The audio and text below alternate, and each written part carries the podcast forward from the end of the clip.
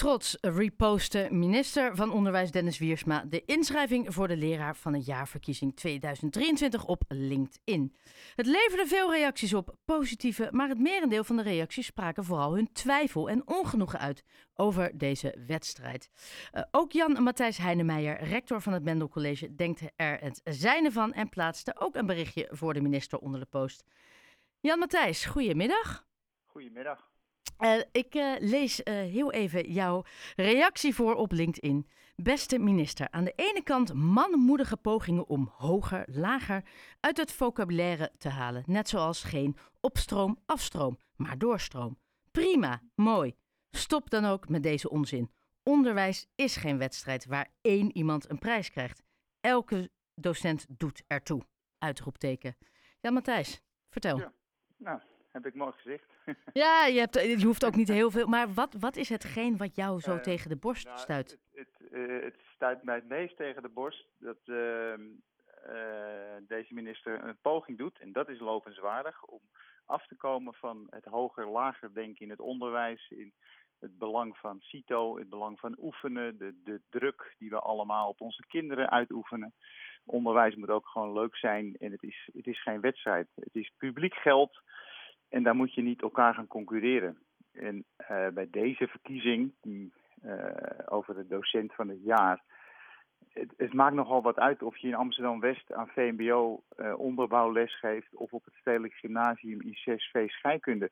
Dat kan je niet met elkaar vergelijken. Dat, is, dat waar het, is dat waar het uh, voor, voor jou misgaat? Uh, appeltjes met peren vergelijken deze competitie? Ja, absoluut, absoluut. En de ene is een didactische kanjer en die heb je nodig. De andere is pedagogisch sterk. Dat kan je nooit uh, allemaal hebben en dat is ook helemaal niet wenselijk. Dus juist de combinatie, dat is ook goed voor kinderen dat ze dat leren. Dus de docent van het jaar is echt de meest belachelijke discussie uh, die je hebt. En dat moet je ook niet entoneren. Zeker niet als minister van Onderwijs, want het is geen wedstrijd. Ja. Um, Peter de Zoete, voormalig rector van het Kennemer Lyceum, die ja. schreef juist onder dat bericht: Elke docent doet ertoe, maar niet elke docent is even goed. Een beetje ambitie in het onderwijs krijgen is echt niet zo slecht en ook gewoon leuk. Let's celebrate succes. Hier ben jij het ja. dus zeer mee oneens. Nou, nee, dus helemaal, ik ken Peter ook een beetje, dat scheelt. uh, neem niet weg dat uh, je succes moet vieren en ambitie is ook prima. Alleen, uh, hoe kan je dat tegen elkaar afzetten? Wat is, wat is beter voor een, de, de ene, het ene kind herinnert de docent die een arm om zijn schouder heeft gelegd toen het moeilijk was. En de ander is blij met de, kennis die hij heeft opgedaan. Dus uh, het is zo ingewikkeld om te zeggen wat is een goede docent.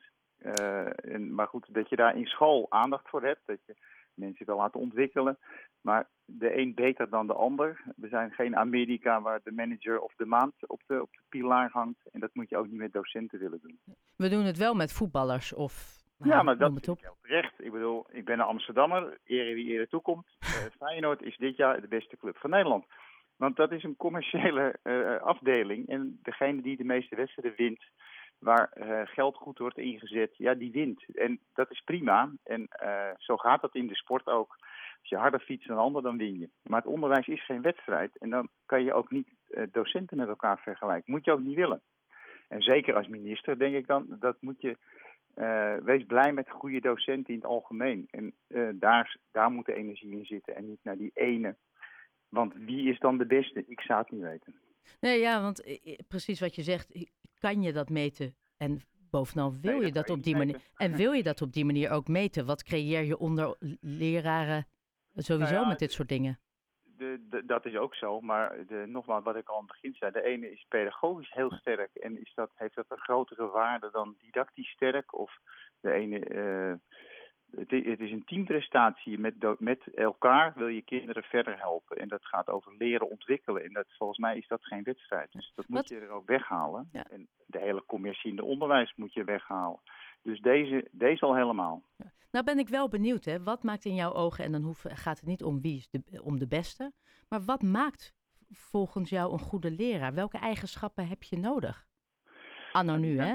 Die zijn heel, heel complex en heel omvangrijk. En, en uh, ten eerste gaat het over kinderen. Dus je moet pedagogisch sterk zijn. Je moet oog hebben voor een kind. Uh, het begint bij, bij de relatie. Als je een kind, als een kind voelt of een docent echt oog voor, voor hem heeft, hem of haar, En dat is, uh, dus dat, dat, dat moet iedereen hebben. En verder moet je competent zijn. Je moet uh, je vak verstaan. Dus je moet, als je biologie geeft, daar boven de stof staan.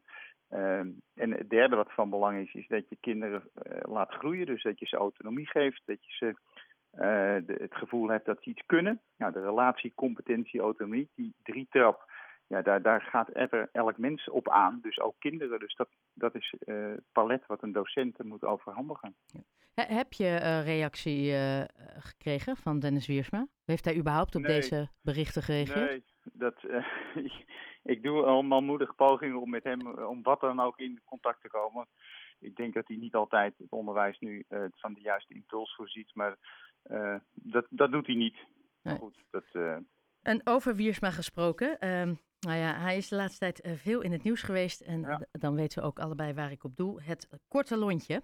Ja. Uh, zit hij daar volgens jou op, uh, op, op een goede plek? Ja, dat, dat vind ik heel ingewikkeld. Ik kan niet zeggen over de plek waar ik werk. Daar heb ik een oordeel over mensen. En daar, omdat ik zoveel spreek en in, in contact kom. Bij hem weet ik het niet. Ik heb, ik... Maar als je van de zijlijn kijkt en, en de, de minister ja. van Onderwijs wordt geassocieerd met uh, nou ja, een kort lontje. Is, is dat dan is dat geloofwaardig als iemand op die plek zit?